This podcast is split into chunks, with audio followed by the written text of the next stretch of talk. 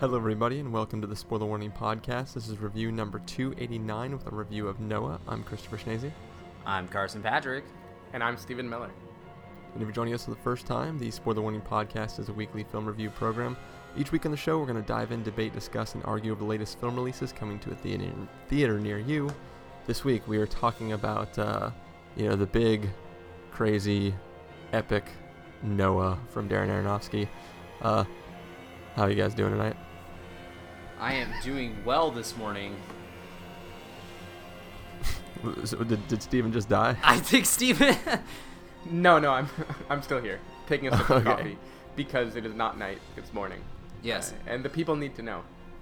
Did, did I say how are you guys doing this evening? Yeah, you again? said- yeah, you you said said how are you guys doing tonight? Yeah. You're you're like the guy at like the Walmart checkout line who says "Have a good night" when you walk away, even though what. it's like ten in Well, the morning. Even though they don't We- know where they are.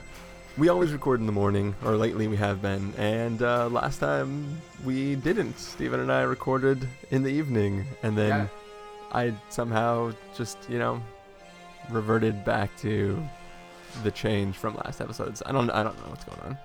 That's true. No, I'm feeling I'm feeling like it's night. I'm good and tired. Had a bunch of people over last night. Slept too little. Drank a little bit too much. Uh, so it's, it's almost like a nighttime recording for me. Yeah. Pl- plus, it's been raining for 40 days and 40 nights, so it's like hard Yeah, to tell help what, what time of day it is. Yeah. Well, Stephen invited all the the animals over to his uh, apartment, two of each kind, right? That's how you party. Yeah. And you're Yeah, like, "Where's my?" You're like, "Where's my wife? Why don't I get a wife?" And then Josh Hartnett, uh, Hartnett tried to sleep with me, which was awkward.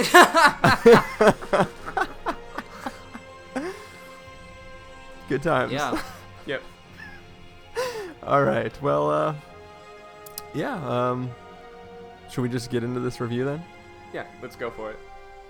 All right, let's let's let, let's get on board and uh, ride this this thing out. Um, so we're gonna take a listen to the trailer for Noah, and then come back and let you guys know what we thought.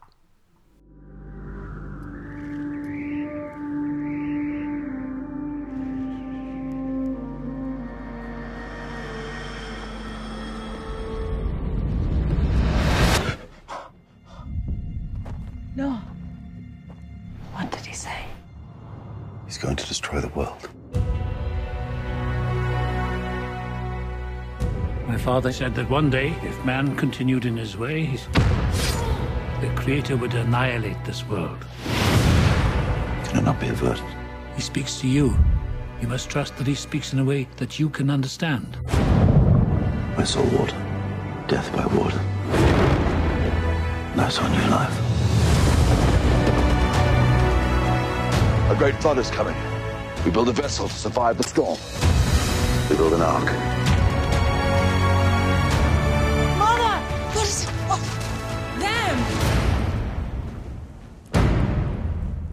Do you want? You don't know your king. There isn't anything for you here. I have men at my back, and you stand alone and defy me. I'm not alone.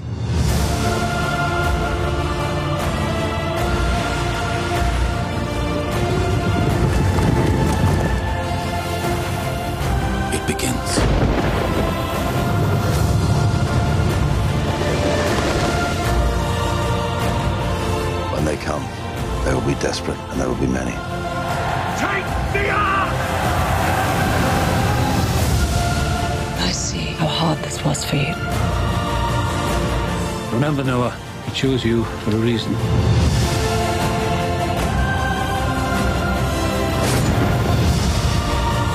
This is the end of everything. Beginning. Beginning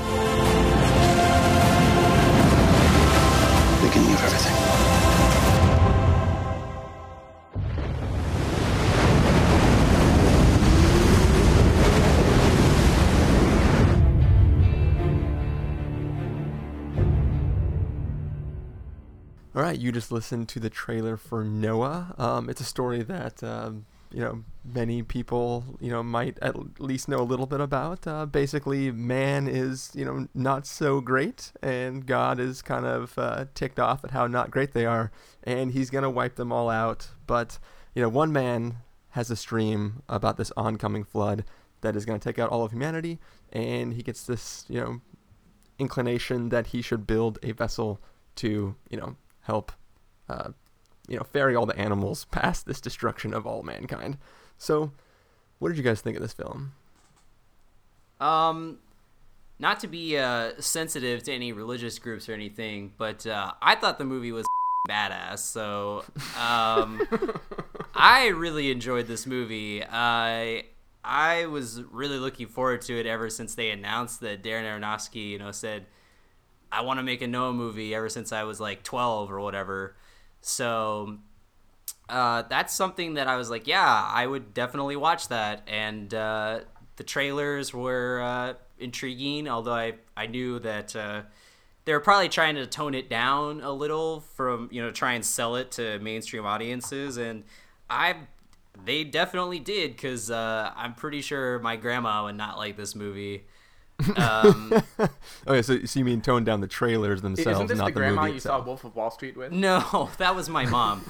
Um, uh, no, she definitely wouldn't watch that movie. um, yeah, uh, yeah. No, so I feel like because because it's funny because there was even shots in the trailer where it's like they clearly removed certain aspects to be like we don't want people to know that there's you know rock monsters in this movie or whatever. Um, so I, I think that you know I think they had a movie on their hands. Where like this movie is weird and very dark, and we don't know how to sell it to people, and we don't want to offend any religious groups. Uh, obviously, they took that whole uh, they took that whole length in the marketing to be like this is a movie or this is a movie that was inspired by you know the story of Noah.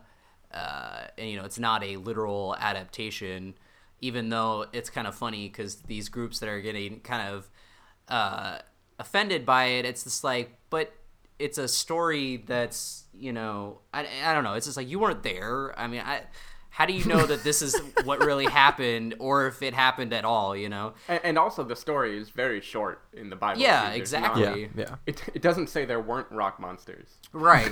and I think that I think if you dive deeper and there are there is more to it, at least from what I've seen. I don't know. I mean, there's always that thing where it's like like my brother was telling me that, you know, he's he he's taken a, a Bible class and like there's a lot of really like messed up violent stuff in the Bible, but they don't put that in like the authorized, you know, version that everyone can get their hands on because they don't want you to know that yeah, like, you know, Jesus killed people and stuff. you know, and then brought him back to life because he can. Um, he didn't kill people. uh, That's ridiculous. but yeah, uh, so anyway, I, the, the views expressed by Carson Patrick do not necessarily uh, reflect the views. Brian, of the if you're listening to Warning this episode, you could comment on that story about when Jesus I guarantee you, Jesus didn't kill people. when Jesus killed a kid and brought him back to life. Yeah, when he was a yeah. kid. I, I read what that I on told. Wikipedia. Exactly. Anyway, um, so in Noah, Russell Crowe plays Noah, and I think this is one of the best performances Russell Crowe's given since A Beautiful Mind. Um, he's really got a lot of work with here. To, I mean, you know, because I, I think the key is to have Jennifer Connelly think you're going crazy. Right, exactly. That's you just have to put Jennifer Connelly in it. Um, right, and um, yeah, no, I thought the the cast was good. I just really liked how you know he did. He made it very dark, and it was it was very scary at times. Uh, and I was very surprised that this got away with a PG thirteen um, in in several spots. But uh, yeah, I I, uh, I enjoyed you know the the whole building of the ark and stuff like that. And I think I think the movie loses a little bit of momentum in the third act, but uh, I did like how everything kind of turned into a Zulawski movie, and there's a lot of screaming and yelling and uh, potential baby killing. Uh, you know, that's always fun. So, and you know, there was a couple things like the CGI was a little dodgy in places, but I, I forgave that. I was kind of, it kind of just all blended together. It was like that thing where I was, you know, making fun of the upside down plane and the flight trailer, and then when I saw it in the movie, in the context of the movie, it totally worked for me. Like I was, I was on board. No pun intended. Um, but yeah, like I I don't think it's like a, a new classic or anything, but I would definitely rather watch this than some other stodgy Bible movie any day of the week. Uh, so yeah, that's my two cents on Well, Noah. s- Well, Stephen, what did you think? Yeah, so I mean, I um, I'm probably a bit more familiar with the source material than Carson, since I know, for instance, that Jesus didn't kill anybody. but um, yeah. So I I was very curious going into this movie because on the one hand you have the fact that it is an adaptation of a Bible story, which so far has had I think about a zero percent success rate personally, as far as like making a compelling film. I, I so, really so can't. you, think you didn't like Evan Almighty? okay, okay, if that that kind of counts. or that one Noah's Ark mini series with Jon Voight. That was a No, I didn't. I, I didn't watch that. That one. was a winner. I guess the the Prince of Egypt. I remember liking that as a kid. That was a good movie. yeah, that counts for something. Yeah. But but yeah. Anyway, I mean the the odds that a Bible based movie will be good, I, I'm just conditioned to assume it can't happen. Right? Yeah. Either either it's going to take some really huge artistic liberties, uh, or else it's going to try very hard to not offend anyone. And what you'll get is something where like every character has a halo around their head, and it's just ridiculous. Yeah. Well, li- little side note, real fast. You know, Carson mentioned violence in the Bible, and like what I don't think a lot of people realize is that like there are a bunch of stories in the Bible that are like as good as any Game of Thrones crazy plot scenario with like people Yeah. murdering each other and backstabbing each other. Like there are some really badass tales that could be made into Bible movies that just don't because they're not the classic feel good Bible stories that were told from the a child and it's like stuff that is sort of like pushed off to the side. Um, so like there there there are plenty of things that could be made into awesome um, Yeah, definitely. E- Especially if people are willing to actually interpret them. Like, you know, most of these stories are only going to take up like one page max Yeah, of yeah. the Bible. And in order to flesh that out, obviously you need to add things that weren't explicitly given in the original. Yeah. Like rock monsters, for instance. um, and I, I think, unfortunately, people are bound to get pissed off at that, even though it's a necessary requirement of making it a compelling movie yeah. Uh, because for sure there's all sorts of violent twisted stuff that happens in the old testament. Um, yeah. So so anyway uh, so i went in pretty skeptical. Um, that was offset by knowing that i liked darren aronofsky quite a bit. Uh, black swan wasn't my favorite movie but like I love the wrestler. Uh, obviously, Requiem for a Dream, and even when he makes what I feel like are creative missteps, like uh, the Fountain, for instance, I wasn't completely on board with it, but it was at least very interesting in the way that I wasn't on board. Um, like he, like he definitely knows how to make a compelling picture, even if it isn't Yeah. always something I'm in love with.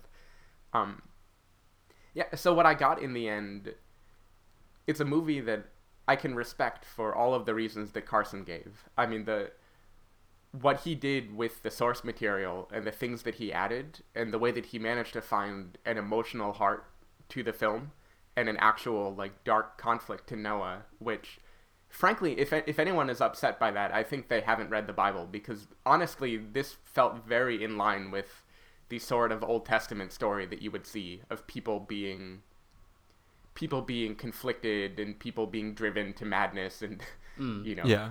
laying drunk and naked face down on the beach i mean like the, the actual story of what happened to noah after the ark is like more twisted than this uh, some of the things that it alluded to here Yeah. Uh, so yeah i was actually i was very impressed by that by the things he managed to find he kind of brought in like an abraham twist to it like he merged a few stories together into one uh, Yeah. with with the central conflict of Noah on the ark, which I, I, I won't spoil, but Carson kind of said it already. Yeah, Uh, yeah, some yeah. some pretty crazy stuff happens. Carson potentially said it. Potentially, We yeah. don't, we, we don't know for sure. Uh, so I really I really like that part. Like I give props to the adaptation and to the vision of the director. I still didn't make for me a movie which was necessarily enjoyable to watch. Uh, I felt the big epic things happening, kind of, uh, you know, massive disaster movie style. And unfortunately, like no matter how clever a director he is, those big like CG battles and epic flood coming and people walking around in sandals talking in like vaguely old English, uh, that just almost never works for me. Um, so like I, I enjoyed it in the in the sense that every creative decision Aronofsky made, I thought like, wow, that you know that was very clever actually what you did, but it still didn't make a movie that had me on the edge of my seat. Um, I, I just think kind of the source material, even if you stick to it at all, what you get is a big epic where almost nothing anyone does is of consequence. Uh, and he, he managed to do something where Noah at least had had decisions to make that did have an impact, like Yeah. in the stuff that he added. But still, you kind of get the sense that this is a big thing happening to the characters, and when you know the ending already, then it, I, I don't know, it, it failed to really grip me. Uh, so I could see what he was going for, and I respected the hell out of a lot of the stuff he did. Um, I think if if religious people are offended by this, then again, I don't think they understand their own Bible very well, because I really don't think he did anything that was at all out of the character of the Old Testament. Um, yeah, so appreciated it for that. Didn't have the most fun watching it. Chris, how did you feel? Um, I, I actually enjoyed it quite a bit. Um, part of what I enjoyed about it was um, was kind of like what you said, respecting the decisions that were made, and like some of the stuff that gets like following his train of thought and and where he came up with things and like what he um what he was going what what basically the, the choices he made were super compelling to me. Cha- like taking a story that um is sort of just like pretty straightforward like you know god's pissed at, at man. He's gonna kill them all. But he talks to one dude and goes hey like build this boat according to these specs and then like put all these animals on it. Um he kind of stepped back from that and kind of looked at um, both the ramifications of, of a man actually trying to do all this stuff and how that could come about. And you know he, he worked in various parts of of, of the stuff like you know I'm not I'm not a super awesome theologian I'm not like totally studied in everything but like this, like the rock monsters themselves the watchers like I mean th- those come from this idea of, of the Nephilim and like these um these you know, like angels that basically had children with man. Um, it's the whole passage about like the son of God's like coming down with the women of whatever. Yeah, Um, the name of uh, Watchers also comes from a pseudo apocryphal book, uh, the Book of Enoch. So Okay. he actually didn't make that up either. He did he did his homework there. Okay, so so those um, so there's a separate group of watchers that aren't the Nephilim. Um, I think some people think they're the same. Okay, some people okay, because I interpret it as being that, but like either way, he created this like backstory of how um these you know beings came down and basically helped man expand out, helped like sort of.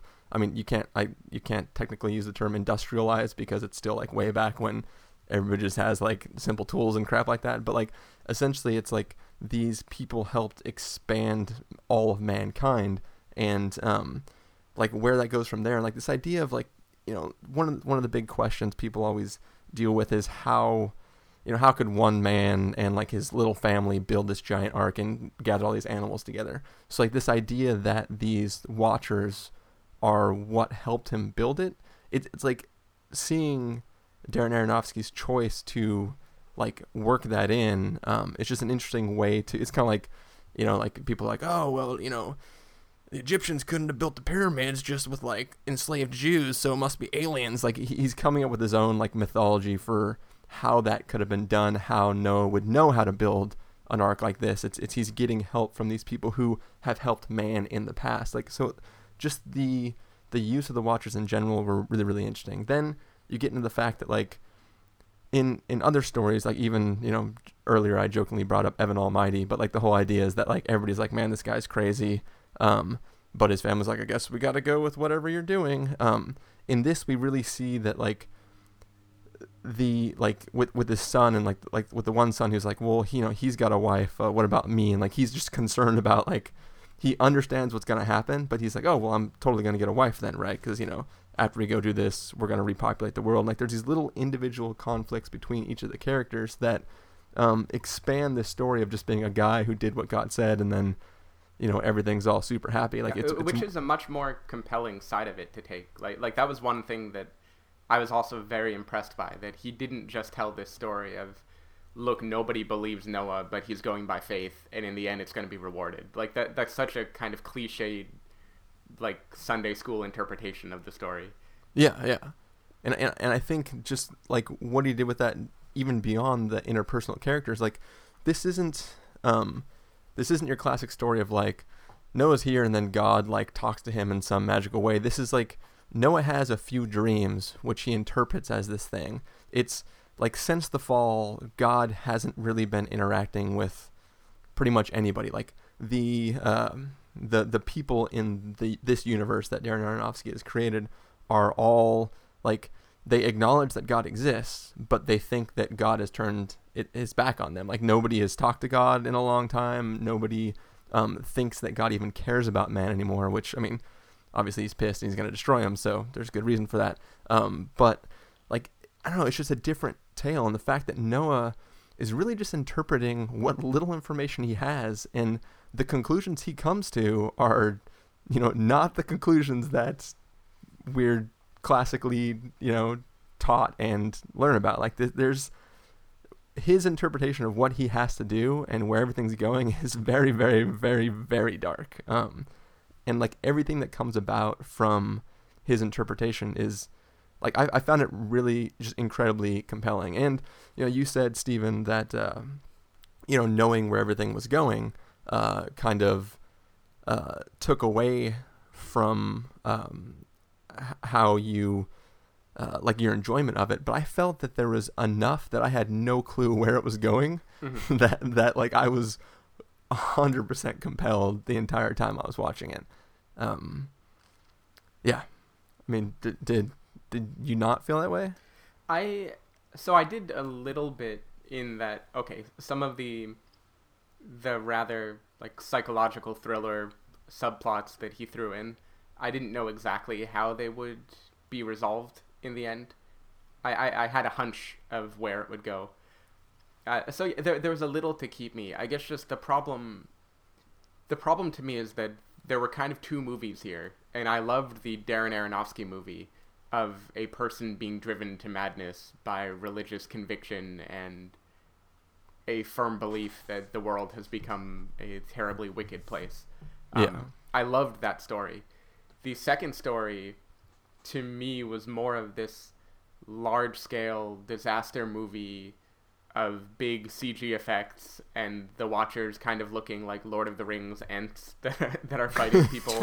um, and you know people talking with this big ridiculous grandeur and evil guys being like snarling and purely evil um, I, I felt like there was a blockbuster movie sandwiched together with the interesting film. Yeah. and the big blockbuster elements on a whole took me out of the movie. Um, like i would have been pretty fine without that the character of tubal cain really being in the film at all. Um, Was that, I- was that that's the king? yeah, guy? yeah, that, that's Okay. the king. Is that- that Ray Winstone's the villain? yeah, yes, Ray Okay. Winstone's villain. Uh, I mean, again, he was fine, but it just, I, I felt like there was enough interesting stuff to work with that it didn't need to be polluted with this big, you know, sword and sandal, Wrath of the Titans type adventure. Well, I, And- I, I, oh, I, I think that. Oh, sorry. I, I, I was just gonna say every time I could see him channeling that part of him, it made me unhappy with the movie when when things worked out that way. All right, well, Ste uh, Carson, what were you gonna say? And then I have one one comment about that. I think I, I think I agree with the fact that it does kind of feel like almost like three separate movies. Um, it's almost like the three different acts are a different movie, you know, like the and the second act is definitely the blockbuster type of film. But I think overall, it doesn't really feel like a big sword and sandals, Ten Commandments type of epic. Like I, f- it feels very intimate, really, to me. Like I, I thought that uh, there is a lot of, of grand scale ness to the movie and, and epicness for sure. But I I I don't know. It just didn't it didn't feel that way to me. It didn't feel like that. Oh, this is just you know like Noah blown up to disaster like 2012 size proportions or something. you Yeah, know? I, I, I think I was reading some Roland Emmerich that maybe I didn't need to. Like that that might have partly been my preconceived bias coming in of what I was afraid would happen. I mean, because Noah wasn't like punching dudes in the face, going like "Get off my ark" or something. Well, he, th- there was a short time where he was. he, he was Yeah, punching dudes, but he didn't say like any cheesy like big blockbuster one-liners or something. like I'll say, I, I I think the third act of this film was a very good movie. oh Um, yeah, I don't know if I think acts one and two were. I- I mean, with the exception of there were a few very cool montages that he threw in um, when it's discussing, you know, the biblical creation story and stuff like that. And when Aronofsky did throw in some huge creative twists, I had a lot of fun with it. Yeah. but the the other parts of the movie where it's just you know trying to squeeze in a romance and showing this showing this guy fighting other people. I, I don't know. There were it was hard for me to be compelled by that part. And i think if i didn't have a vested interest in the source material where i could respect what he did if i were just watching this movie as oh let me see a movie of some guy in a fantasy world I don't know that I would have found it that compelling. Yeah, well, like what what I- was gonna say real fast is the reason why the villain didn't bother me is, um, is he's constantly um like there's this like through line of the story about um as as I said before like God has sort of been at this distance and, and this isn't a time when people don't believe in God it's just that they believe that God has turned his back on man and like the king has this viewpoint that like like yes there was a creator but he created us in his image and he gave us dominion over over the earth. So like it's there's this like power struggle of him thinking it is his divine right to you know destroy the animals of, of the earth and eat it and like pillage the land and do all this like there's like there's this I don't know, like his motives worked for me. Obviously, he was like corrupt and villainous and like a bad dude, but there was this this uh, I don't know this like feeling he had of being in the right, even though he was clearly a bad dude. Like there, there's something about the way his story, his his character was there, and like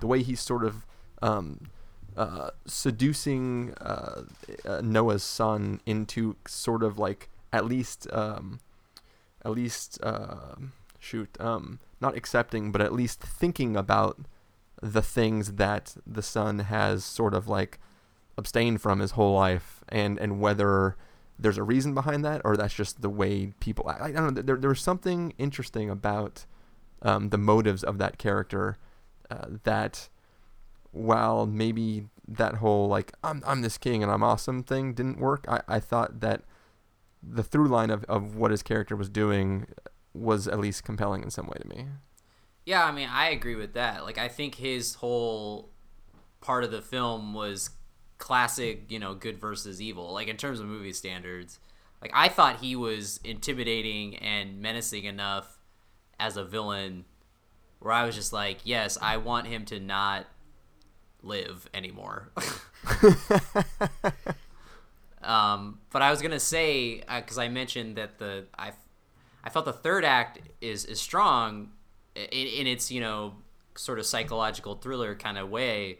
Um, but I feel like it does lose that momentum because the with the second act being the big moment where you know they're all charging the ark and it's starting you know the flood is happening like i feel like i feel like that scene that whole sequence is like very very entertaining and very well done. And i was on like such a high from that that everything after that kind of like sinks down a couple notches to you know this sort of chamber piece where it's like uh i now look like kenny rogers and i'm on a violent streak.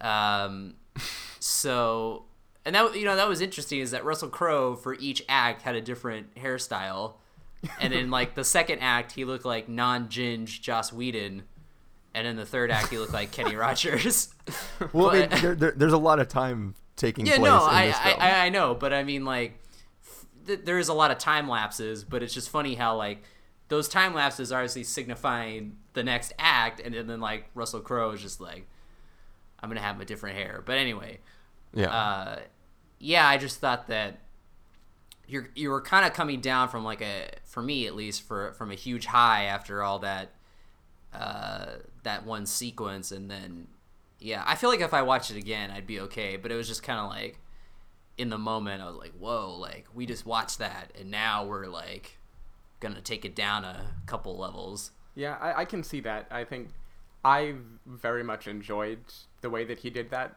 because I was coming at this movie with a lot of respect for him.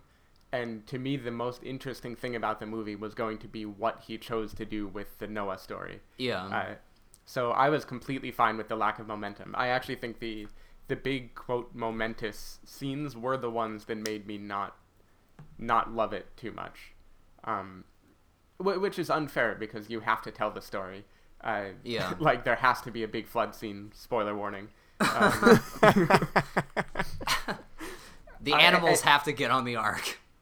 and again, the creative decisions he made, I thought were very interesting. Like, what I got from this movie, the part of the movie that I really enjoyed, like the third act, um, was a very like serious man type vibe, actually, of God being this unknowable thing that lets people suffer and seems to make decisions, like with the Watchers, that feel cruel, right? Yeah. um, Yeah, their story isn't one of look we are evil and rebelled and now we're gonna be punished and we're gonna be like crazy evil dudes that are you know destroying the world if Yeah. we did something we genuinely thought was compassionate and now god has turned his back on us yeah. um, and I think that the type of things he did there, also with you know Noah's relationship with God, like Chris said, how he just has these few dreams that he can't completely interpret, and he's shouting like, you know, tell me more. What am I supposed to do? Uh, and then just hearing nothing. Uh, yeah. I thought that was super compelling in again like very much the way that I found a serious man compelling of this guy like looking for answers and finding none and then just seeing wrath happen. Yeah. Um, so I hugely appreciated that. I think to me the problem is the story like by definition has to have a Deus ex machina type situation because it's literally God sending a flood from the heavens. yeah. yeah, And to me, in, in my mind, a situation like that takes away a lot of the potential conflict that you can create in the story. And while I respected a lot the way that he managed to bring some conflict back in the final act, it still it still lost the driving force that would have made it extremely compelling to me. Like I think if like I mentioned before, if I weren't invested in the story, if I hadn't read the book so I could appreciate the adapted screenplay, um, I can't imagine caring much about this movie. Like I would just see it as this big epic where people are fighting and one dude survives and waters fall and then there's like a family psychological thing happening in the middle. I- would have found it maybe interesting, but I think I think I give it most of its credit only because I respect the process that he had and not so much that I actually think he made a film with a compelling story arc and conflict to get resolved. Yeah, it, it's weird because I'm I'm trying I'm trying to like as you were saying that sentence, I want to disagree with you, um, bec- because I really enjoyed the movie, but I enjoyed it for all the reasons that you said. um, so if I could somehow remove the context for any knowledge I had of the story, um, I you might be correct. I m- might have had a less of an experience watching it. I mean, I mean the stuff at, at the end is you know undeniably uh, uh, interesting, um, and I think the way that they they kind of take the story they they simultaneously uh, humanize the story while making it kind of epic fantasy, you know, with like just the Watchers in general and what they're doing. So there are things there that I think would be compelling if I didn't know anything about the story, but I do the the what I enjoyed most was the creative decisions, I think, like you Mhm. said. I, I so I think I I enjoyed thinking about this movie after the fact much more than I actually enjoyed sitting and watching it. Interesting. I, I just wanted to say something. So there's dead air. yeah, yeah, that was great. Car- Carson says it as he takes a big bite of a lizard. Oh yeah, because- that's what I do all the time. because I do think there's there's a lot to love about the creative decisions he made. I, I also like the way he managed to flip this religious story into partly a uh, a cautionary tale against being overzealous and Yeah. strictly clinging to what you think is the letter of the law or what you think God wants and Yeah. forgetting about the compassionate thing that makes us people. Um, I thought the fact that he managed to do that with a story that on its own is almost the exact opposite. Like like the story on its own is basically a testament to blind faith. Yeah. Um, at least in the most traditional telling of it and the fact that he managed to turn it into something that says no it isn't about blind faith there has to be both was very very cool to me Well, Um, yeah, I, I think that is is what interested me the most because what we have is an account of events, not an account of motives and decisions that were made. You Mhm. you you only have like if you're just looking at the classic Noah story, we have like the, these are these are the you know quote unquote facts. Like these events took place. Um, Yeah. But nowhere along the way do you have any like insight into how how easy it was to follow those instructions and and w- the motives behind those decisions. So, um, you know, I, I alluded to the fact that uh, that Noah's interpretation of what these dream, the eventuality of what these dreams mean, are not necessarily the classic eventuality that that we are you know we are taught. Um, but like we don't know that that's not how it played out. Like Yeah. all we know is how it ended, not whether a decision was was made like that. And it, it's hard to say without being spoilery and. Um, like you, you might be thinking if you haven't seen the movie yet, like how can you be spoiling the story? We know how it ends. Like there's some pretty big, uh, I'll call it bombs that are dropped, like uh, related to how this arrives at the same place that it should. Mhm. Um, and I like as Stephen and I were saying, those are some of the most interesting pieces to to us. So I wouldn't want to actually spell that out completely. yeah and i think also he clearly did his homework I, I don't think it's sacrilegious at all i mean if you've he took a lot of kind of vibes and ideas from the story of job for instance and the story of abraham uh, you know i'm really afraid i'm going to spoil something if i even say what the story of abraham is um, ba- basically a- abraham when you're a kid if you grow up in church you tend to hear the story of this guy that was willing to do absolutely anything to follow god Yeah. even if it meant killing an innocent person Yeah. um, and that's taught kind of weirdly as a plus of like look at how trusting he was but when I've gotten older and actually heard heard people who have tried to give a more compelling discussion of what the story means in the context of the Old Testament, it's actually it's very different from that. Uh, like, like the real takeaway to that story is much more of look this is not cool like this isn't the sort of god that i am i'm not going to ask you to go against your conscience Yeah, Um, yeah. a- a- anyway, so I, I won't get into that, but I feel like Aronofsky, if he doesn't have a personal vested interest in biblical things, he at least clearly talked to people who do, because in, in my mind, he made a movie that no religious person should be pissed off about, except for maybe the rock monsters. but at least as far as the grand themes go, I feel like it's totally in the character of the source material. Yeah. Oh well. Yeah. It, it, it's everything is coming from somewhere. It's not just pulled out of his ass. And you you Yeah. can make arguments that you know you don't like where he pulled things from, but you can't make the argument that it was just out of thin air. hmm Uh, So. I do. I had a lot of fun with the controversies surrounding this movie too. I spent a little while reading like comments on film reviews and things like that. Uh, one big controversy is that they call God Creator. They never use use His name. Yeah, I, I, I won't say the name because some people get offended at the utterance of it. Um, Voldemort.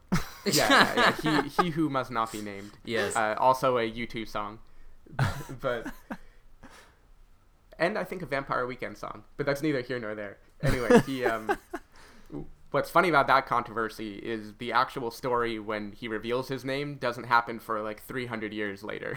So. So Aronofsky actually knows more than the people who were complaining about that.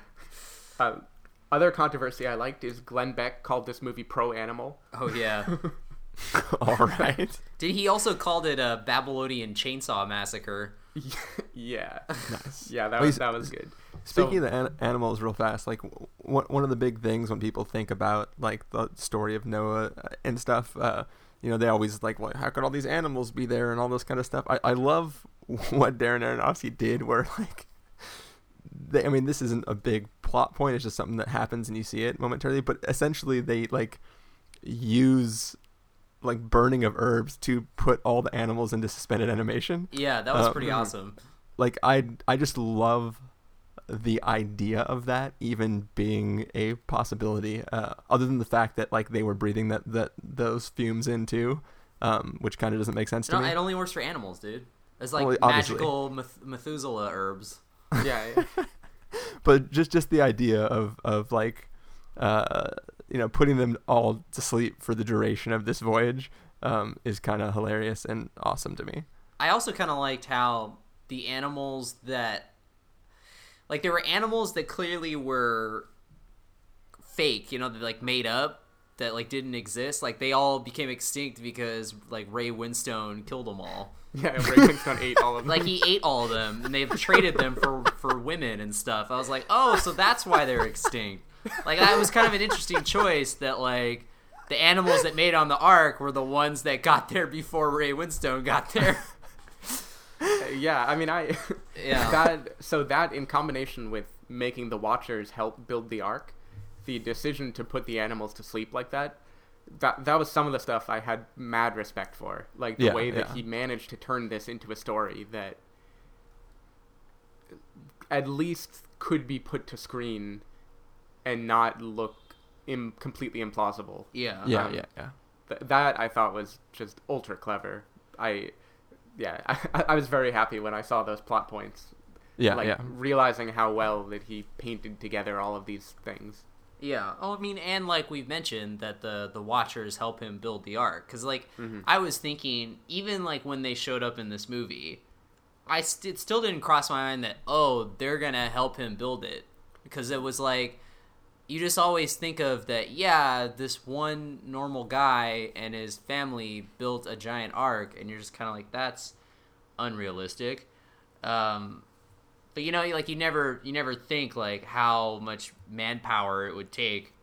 Um, but it made more sense like when he introduced that. And plus like the ark itself just looked like a like chris and i were talking like a couple weeks ago. It was like the nolanized version of an ark. Like it it felt like that yeah it wouldn't be Yeah, tradi- perfectly carved wood that's like all rounded it's boat. and rounded in like a big rectangle and not like a like the typical ark you'd see in like a children's bible story like in you know the little the ones that you're used to seeing and i think that is another again it's like another creative decision where like okay like he's at least trying to make it look like yeah like it it, it happened you know it was plausible I, I also liked the way, and this pissed off some people.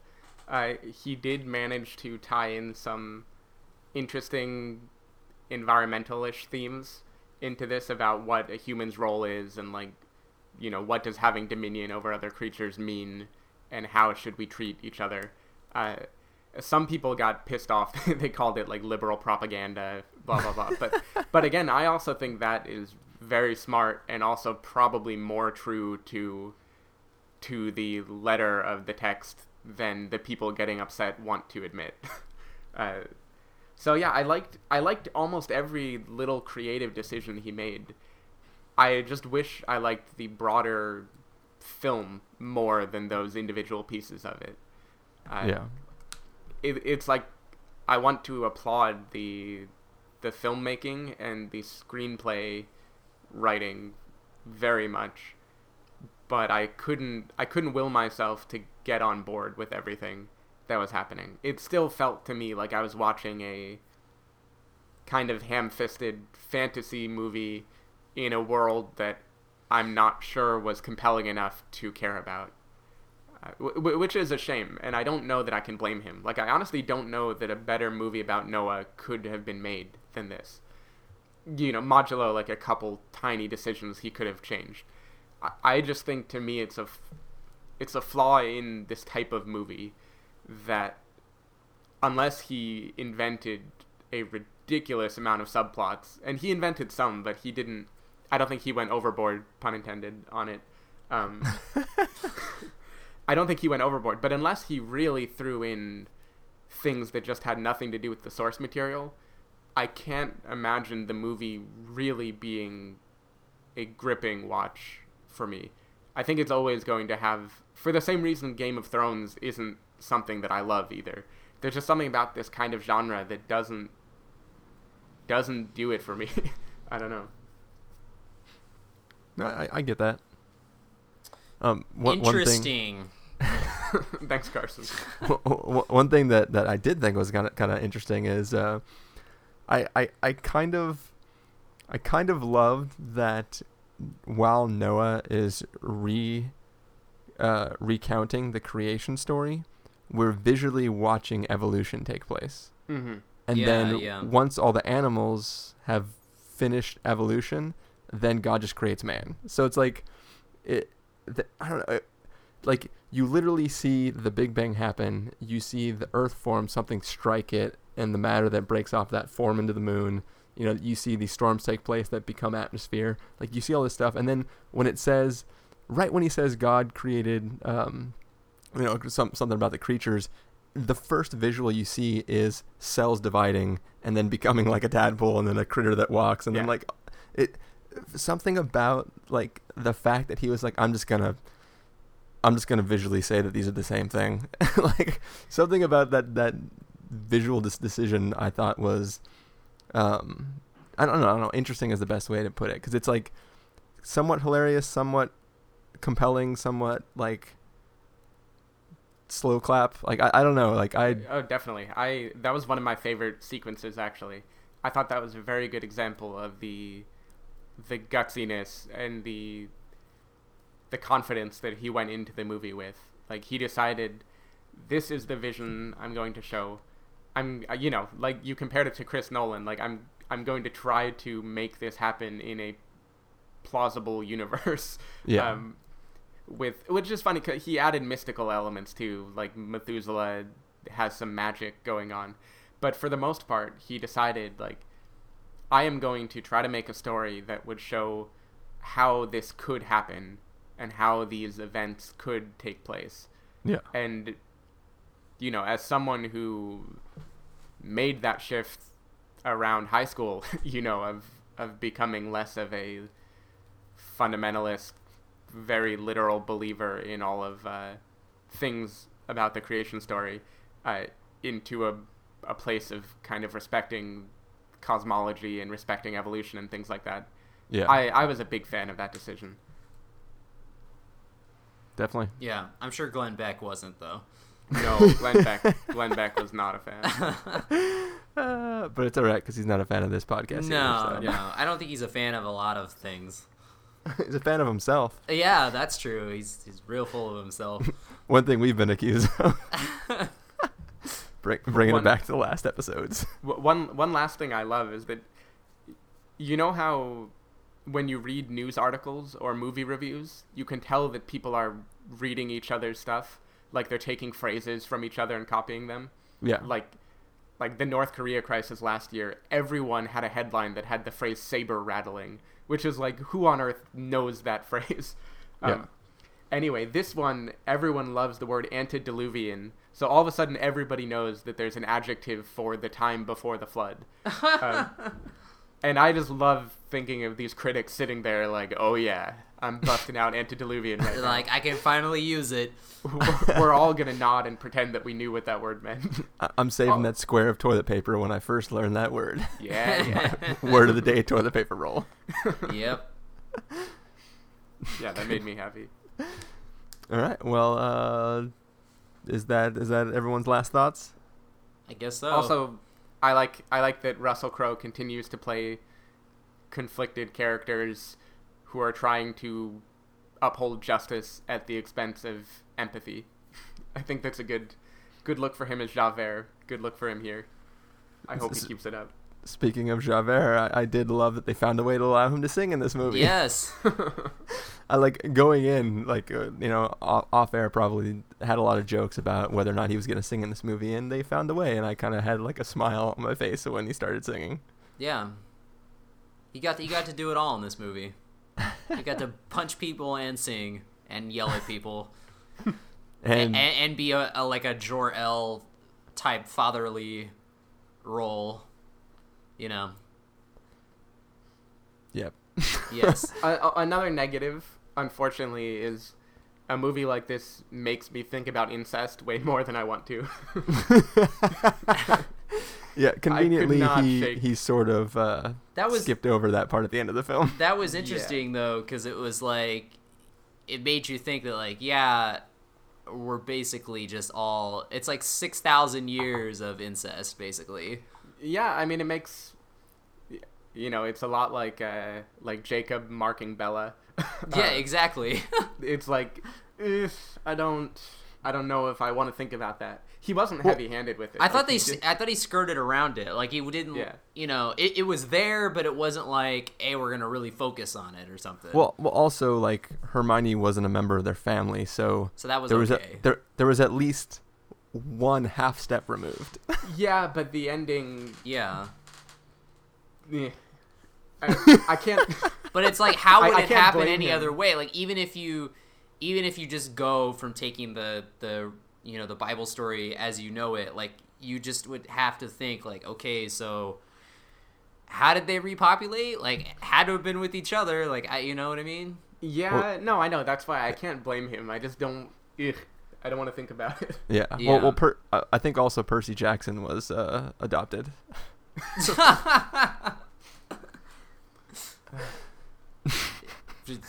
Um, Good one. You know what? I actually felt sympathetic for his character, and then afterward, I read some things that Stephen alluded to, and I was like, man, that guy was an asshole. But yeah. So I just wanted to throw that out there. I thought I thought he did a good job, because it was kind of weird. Because like in the movie, it's just like all he's talking about is just like I want a wife, and you're like, yeah, we all do. I mean, just in terms of like, it, it almost you know not to be crude, but it just felt like all he was on a mission. Like his hormones were raging, and he just wanted you know some loving. Well, it, Um, Plenty of animals. Yeah. In, in in all fairness, though, I mean, like you know, you know the phrase like, not even if you were the last guy on Earth. Like, he's literally going to be one of the last guys on Earth. yeah. Like, if there's a chance for him, it's Right. now. It's it, it, it's like, what better pickup line is there than, "Hey, God's about to destroy all of mankind. Would you, you know, like to be one of the a the first people who survive, and b somebody who can help make sure mankind doesn't die off the face of the earth?" Like, I think Barney used that, by the way, in How I Met Your Mother. I think that was one of the plays. nice. Um, but yeah, you know what I mean. Like I, I like I, I don't want to say like I identified with his desire there. No, I, just, I, just mean, I- I like felt I for- totally, I totally bought that. Like, I was sympathetic Fine. toward his character though, and especially a scene that happens toward the uh, you know before the flood comes. yeah, Um, Antediluvian. antediluvian. Um, Yeah. His antediluvian uh, uh, uh, adventures to try and find a mate. Well, I mean, uh, it- it- I felt sympathetic for him, and even You at the end, because he's kind of you know what happens. But then I guess there are some interpretations as to you know that weren't put in the movie. But yeah, Well, you you also have to think about like just from from the standpoint of like this isn't like now where you can go outside and throw a rock and hit you know a, a female like they're, like they're Yeah, you get arrested for that. Yeah, exactly. no my, my point is I think, that I like think Ray know, Winstone was doing that. you know like there there are literally tons of fish in the sea now but back then like he spent probably most of his life not encountering other people because you know Noah kept his family off on the outskirts and like away from other man because man it's like so living bad. on campus at Stanford. You don't you, you don't get to see a lot of them. But no, like like my, my point though is that like so they finally encounter one female and his older brother gets like they're just matched up because it's the older son, so he obviously gets first pick of the ladies and there's only one lady. So it's like he has grown up for the last, you know, however long that was supposed to have been, like 10 years or what or 6 years or I forget how long Anthony They, Hopkins they keeps didn't mentioning. They didn't say, but Well, there, there was one time where he's like, eight years. You've been with my family for eight years. I don't know why Anthony Hopkins sounds like that, but e- e- either way, well, like, dude, it was the time of the Dark Elves. I mean, it was really. But- uh, but like seriously, like like he spent the last many many years like through the point of time where he would have been like totally trying to get with ladies. Um, seeing that his older brother gets the only available female and he has nobody, and now he's told that the rest of the females are going to be destroyed. And not only is there a scenario in which people have to like procreate to carry on the human race, but his dad's saying that like, oh, but you won't get to. like Right. that that it's more than just like a little a little like, oh damn, I want a girlfriend. It's like, come on, this is like the time where I should have one because our race depends on it. Mhm. Um, but I don't know. That, that was a long, long, long-winded way of me saying that I totally felt sympathetic for him. yes. Yeah, I felt bad for the guy. Yeah. All right, so should we wrap this uh, episode up, guys? Cool. Um, well, let's get into our verdicts then. Uh, Carson, if you're going to give this a must see, a recommend with a caveat, wait for rental, pass the caveat, or must avoid, what would you give it? Um, I would definitely give it a must see. I think it's a very cinematic movie and deserves to be seen on the big screen. And uh, there was just, like I said, there were a lot of things that uh, I thought Darren Aronofsky, you know, really. If you got to make a Bible movie, I think this is the way to go. Like I, I think he really, you know, made it interesting, made it entertaining. I was compelled, and I also want to say that Clint Mansell, born to score movies, uh, he's scored every Aronofsky movie, and uh, this is this is this is up there. It's one of his best. I, I'm pretty sure it's going to be like Requiem, uh, where everyone's just going to be biting off of it for the next five years. In every trailer. In every trailer is just going to be the epic Noah score, just like how that was, and uh, even the Fountain too. They really kind of use that a lot too. Anyway, yeah, that's my.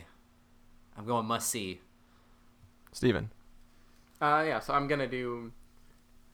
I'm gonna pull a Chris and make a combined. Uh oh. Um, I'm going to say recommend with a caveat if you have any interest in the source material and seeing it adapted. Like if you if you care about the idea of taking a Bible story and turning it into a compelling drama, I think there's a lot to love, and I think it's worth watching now so you can th- talk about it to other people. um, because yeah, I, I definitely think the the ideas are very good, and the decisions Aronofsky made are compelling. So if you have any interest at all in how will a guy pull off a Noah movie, then worth watching. Um, otherwise, if you don't care and if you just want to see an epic adventure, then maybe I'm wrong, but I have to give it a wait for rental uh, because in my mind, if I didn't care so much about how a person would pull off the story of Noah, I think this would actually be a fairly long thing to sit through. Uh, that's just my guess. Carson maybe proves me wrong here, but yeah, wait for rental if you don't care.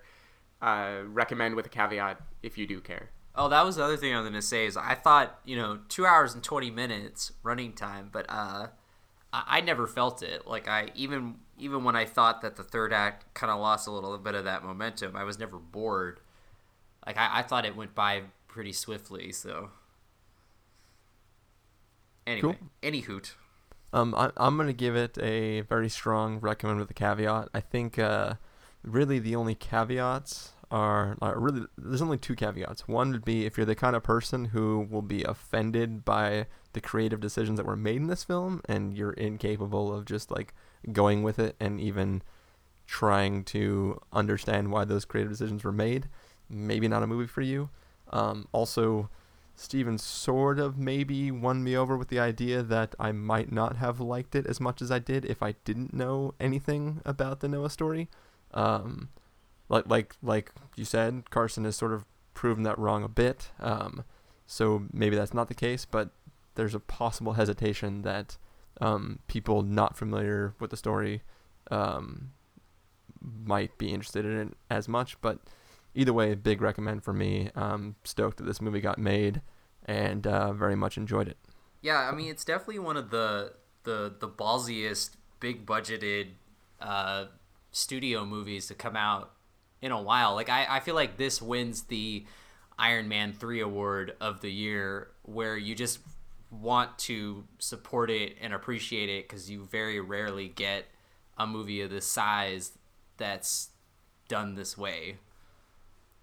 Definitely. And I and any of me hinting or saying that the movie might not have been fun enough or compelling enough is like not at all a shot at Aronofsky. I've got huge respect for what he did with this movie, and I hope that it makes enough money and you know gets enough acclaim that studios are happy with their decision and that he can continue to pull an interesting twist on a big blockbuster. Yeah. Because yeah, it's definitely something for him to be proud of, regardless of whether I thought it was the most entertaining way to spend two hours. Yeah. Cool. Well, uh, that's going to be the end of this review, guys. Uh, Carson, if people want to find you throughout the week, where can they do that? Uh, you can go to practicalcandy.wordpress.com. Stephen? Uh, you can go to twitter.com slash sdavidmiller or facebook.com slash sdavidmiller. People can find me at christopherinreallife.com or twitter.com slash christopherirl. You can find the podcast over at thespoilerwarning.com where you can get all the back episodes of the show. You can follow, follow us on Twitter at twitter.com slash spoilerwarning to figure out when these episodes go live, or like us on Facebook at facebook.com slash the. If you want to get hold of us directly, you can send an email to fans at thespoilerwarning.com or call leave us a voicemail at 760-575-4TSW. That's 760-575-4879. Music for this episode will come from, you know, the score that Carson loves so much. So hopefully you guys are also loving that. Um, yeah, thank you guys for joining me. Yes, thank you for having me. And uh, thank you guys all for listening. Hope you enjoyed. You fruitful and multiply. Just not with your family. Just not with your own family. yeah, not with. Unless it's Emma Watson. I'm then I keeping think that you in. get a, a free pass. That's the exception.